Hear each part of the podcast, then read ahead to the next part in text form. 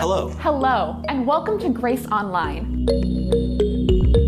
We're really excited for you to be able to receive an encouraging word from Scripture today. Because we know that God is already here, and He is ready to be with you.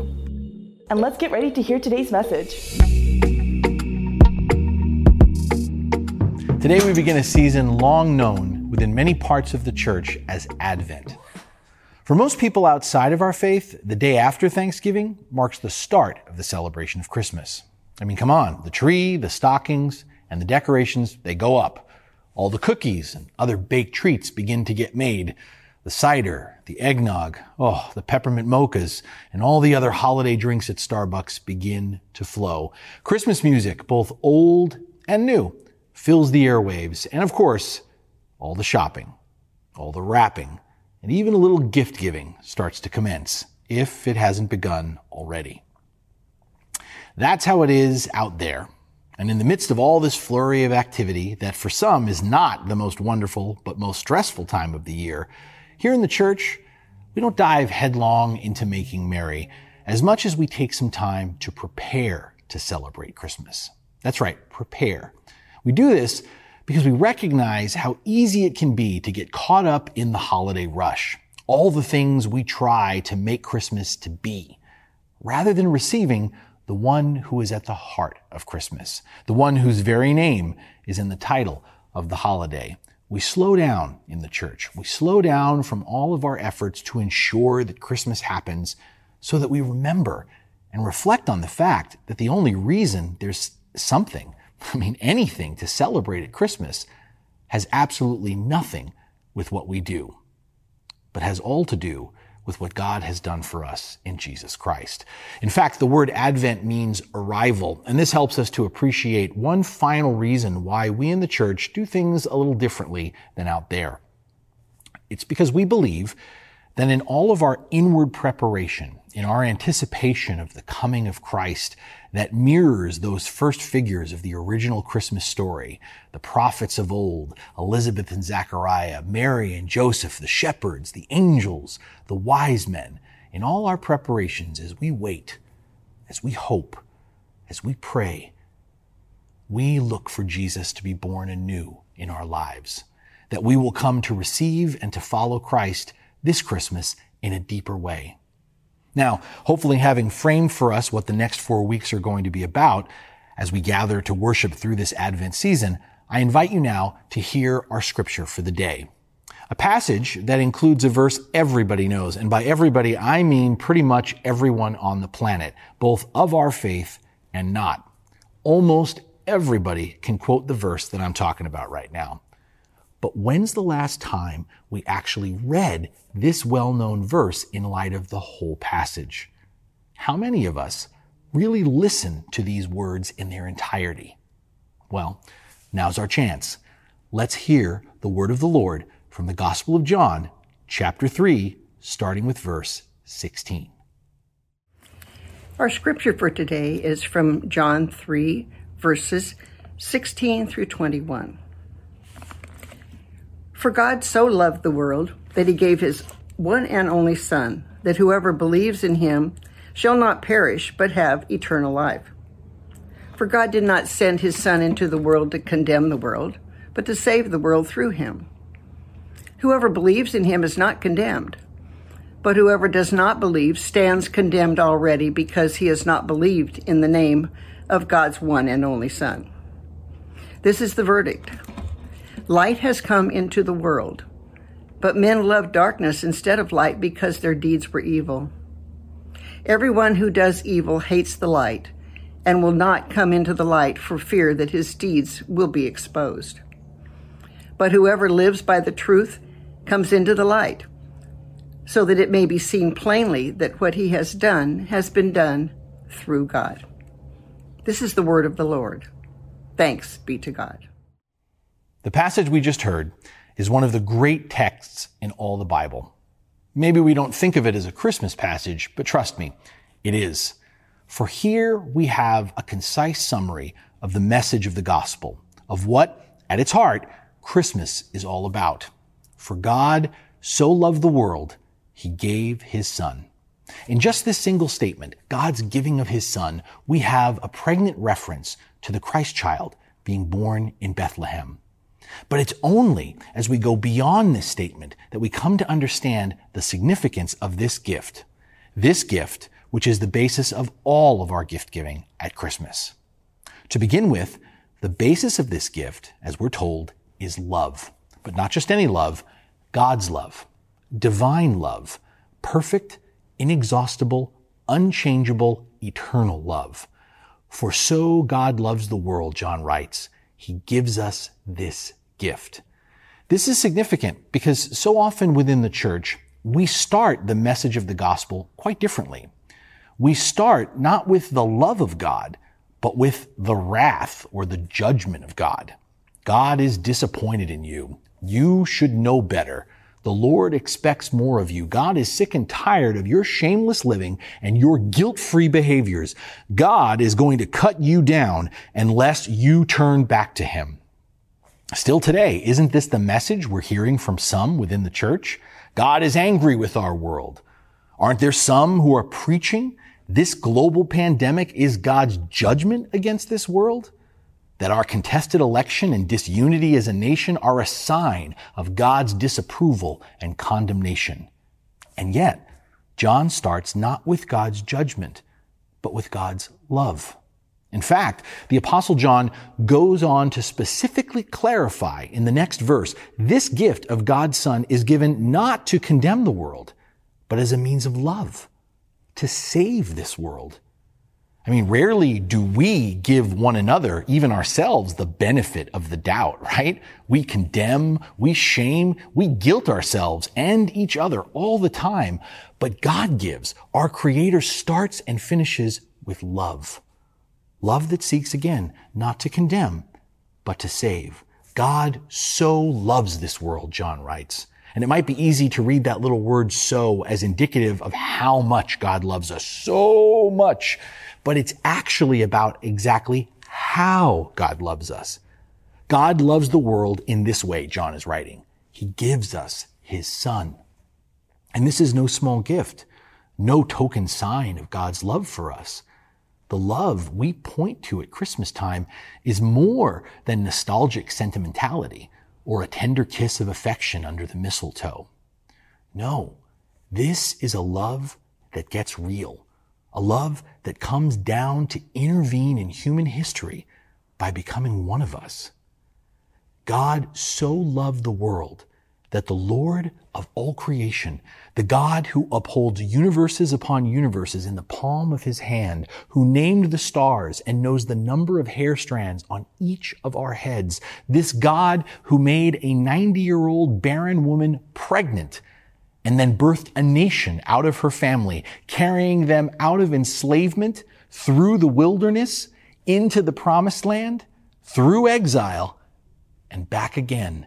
This God, this God who elevated and humbled world empires, this God who can make every valley to be raised up, every mountain and hill to be made low, the rough ground to become level, and the rugged places a plain, this God, this God, the creator and sustainer of all life as we know it, did something no one was expecting. He set aside the power and glory of his divinity and became flesh and blood as a man and dwelt among us in Jesus Christ. The King of Kings did not come as royalty, however, did not arrive with privilege or the prestige of a warrior. He was humbly born of an unwed teenage mother on the floor of a stable in a backwater town in poverty and filth. He didn't advance after his birth to some high position or noteworthy post. He lived like most of the world lives an ordinary life marked by work and play, family and friends, and the joys and pains of having all that. He knew what it was to be tempted in every way, to be rejected at every turn, and even to be abandoned by those who profess to believe in you. He faced the scorn the mockery, the derision, even the betrayal, the denial of those closest to him. And in the end, even though he could claim something no other human being ever could, total innocence, having lived a perfect life unmarked by sin, he willingly experienced the worst this world had to offer. He chose to endure heartbreak, physical torture, and ultimately death itself. God in the flesh did that. God the Father, through his one and only Son, Jesus Christ, did all that for us. That's how God loves us. Not by remaining at a distance, high above the woundedness of his creation. No, but by coming down, coming down into the thick of all our chaos in order to save us, to lead us into a better life and a better world. John, in fact, frames our understanding of this gift born of God's love, God's gift of himself to us in Jesus Christ this way. He writes, this is the verdict. Light has come into the world. You see, God in Christ doesn't step into a spiritually neutral world. Jesus comes into a world, an entire creation covered in darkness.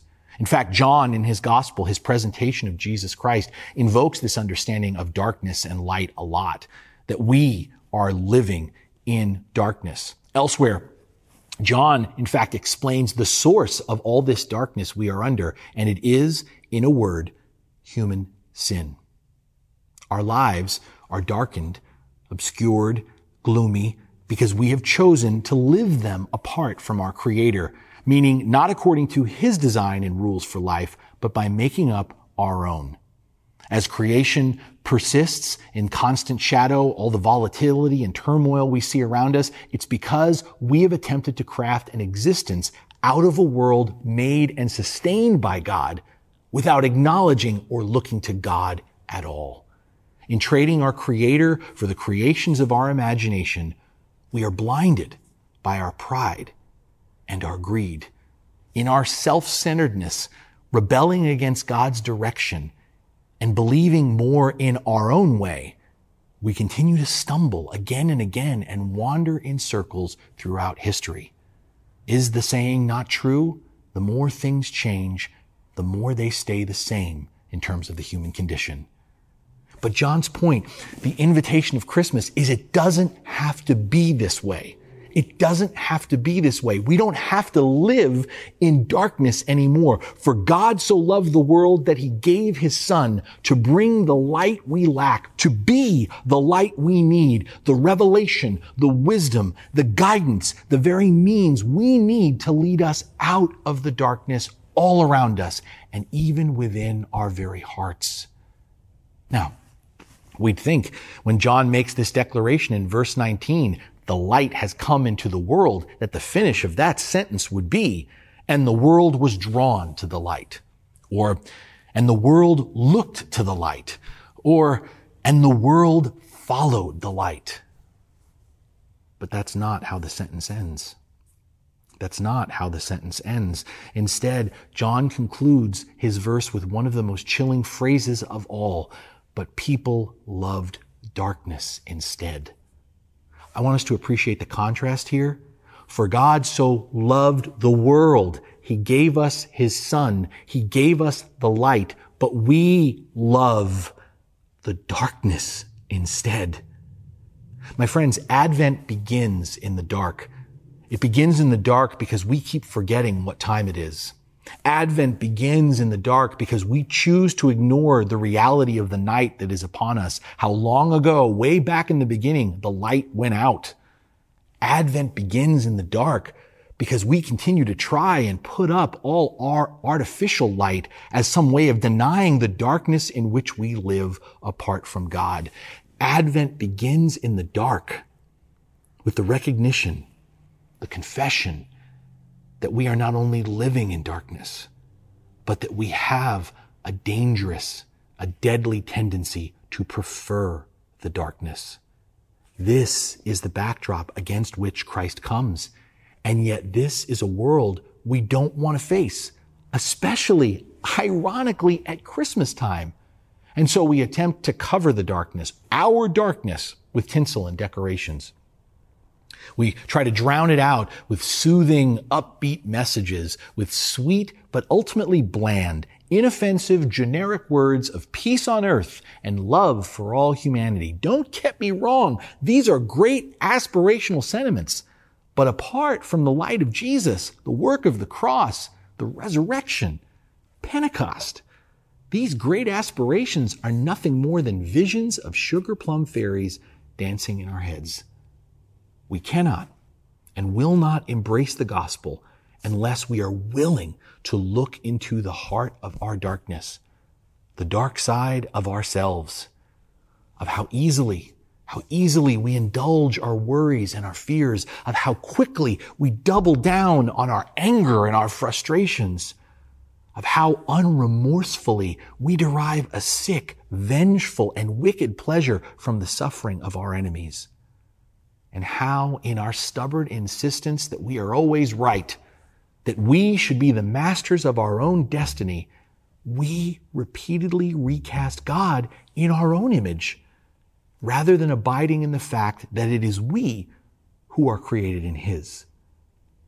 Advent begins in the dark because without Jesus, there is no light. There is no life. There is only death. When John in this passage says, whoever believes in him is not condemned, but whoever does not believe stands condemned already. Be clear, John isn't contradicting himself after having just said, God comes to us in Christ not to condemn, but to save us. No, John's insight here is that we condemn ourselves as we choose to love the darkness rather than to embrace and follow the light of Jesus. It's not that Christ actively condemns us as some sort of punishment for our rejection, as it is that our, in our refusal of Jesus, we leave ourselves in the dark, in its isolation, its deception, and its false allure of secrecy, rather than living in the vulnerable authenticity, the healing wholeness of the light of Christ. But once again, John's point the invitation of Christmas is it doesn't have to be this way. It doesn't have to be this way. The light of this crucified and resurrecting love is offered to us, but not forced upon us. Something we all recognize about the, about the dynamic of gift giving at this time of year or any time is gift giving cannot be forced. I mean, even if we kick in someone's door, pin that person to the ground, and duct tape our intended gift to his or her hands saying, this is for you, Merry Christmas. that gift may have been forcefully given, but none of this means that the gift was actually received, accepted, opened, interacted with. Gifts that are given have to be received. And sadly, tragically, gifts can be offered that are rejected. So it is with Christ. Hence, notice the phrases throughout this passage calling for us, John calling for us to accept this gift. Verse 17, whoever believes in him. Verse 18, whoever believes in him. Verse 21, whoever comes to the light. The appeal is to say yes to Jesus. The most beautiful word in this whole passage is in fact the word whoever. Did you hear it? Whoever. No matter what you've done, no matter how many mistakes you've made, no matter how many times you've screwed up, no matter how willfully or deliberately you've rejected or rebelled against God, whoever you are, this Christmas gift is for you. That's the tagline on the first and ultimate Christmas gift. In the midst of our rebellion, to the nice, not to the nice, but to the naughty, while we were yet still sinners, God loves us. God saves us in Christ. The second most beautiful word in this whole passage is synonymous with that first word, whoever, and it's the word the world. Even though we didn't love God first, God, John declares, loves the world. The gift of Christmas of Jesus Christ is not reserved for one nation or one culture. It's for all nations for all cultures, for all people, at all times, in all places. There is no nationality. There is no skin color. There is no ethnicity. There is no gender. There is no age group excluded from that love. This love through Jesus Christ that saves. Though all the earth may have declared itself a professed enemy of God, God has still saved this world in Christ. For even as we didn't say thank you for the light that had come into the world, but cried out, crucify, kill that light, Jesus prayed, Father, forgive them, for they don't know what they do. And God saved us in Christ.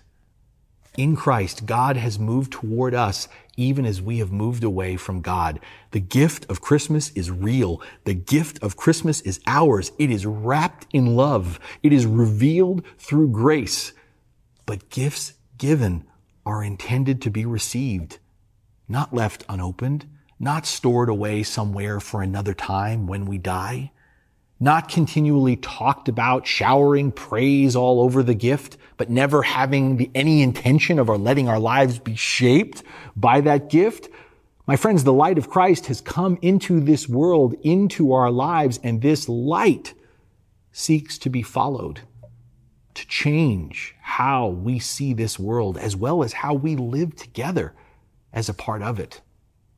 Everybody knows, every Christian quotes Every Christian quotes John 3:16 as the most succinct presentation of the gospel in all the Bible. The problem is we've presented John 3:16 in isolation without the rest of the passage.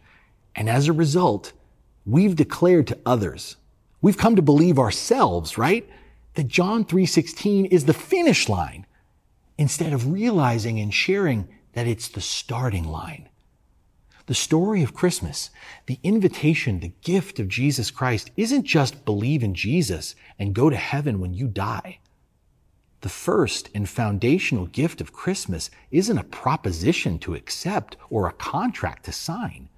It's a covenant, an invitation into a relationship to meet and follow the God who loves us, the God who has saved us, the God who is the way, the truth, and the life we've been longing for, all in the person of Jesus Christ.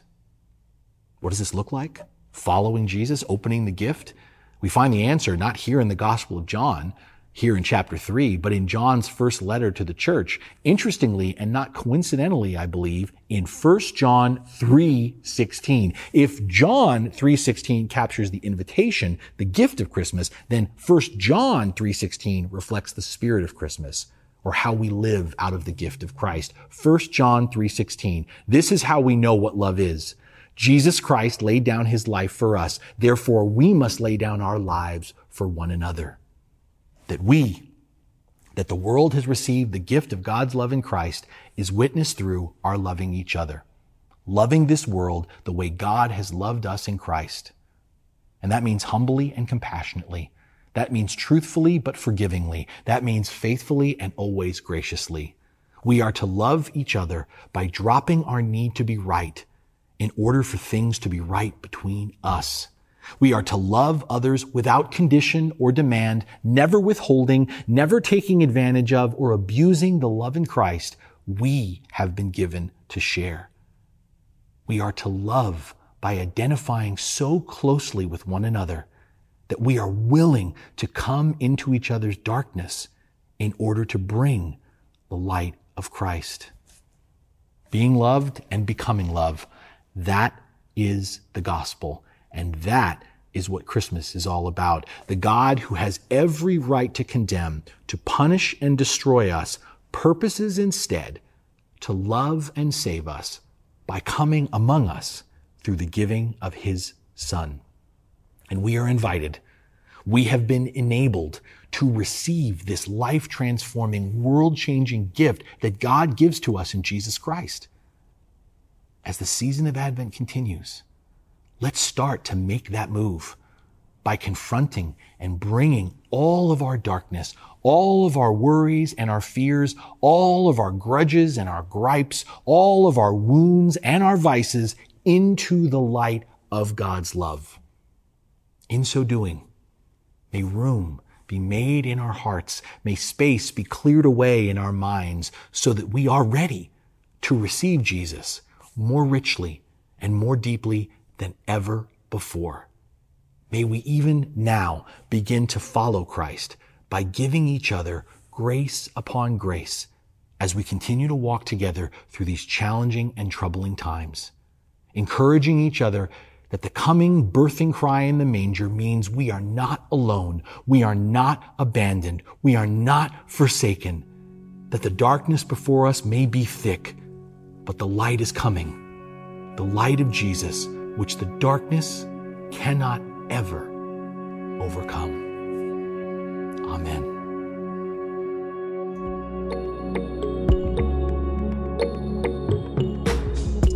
If you'd like more information about our church, please visit us online at gracehb.org.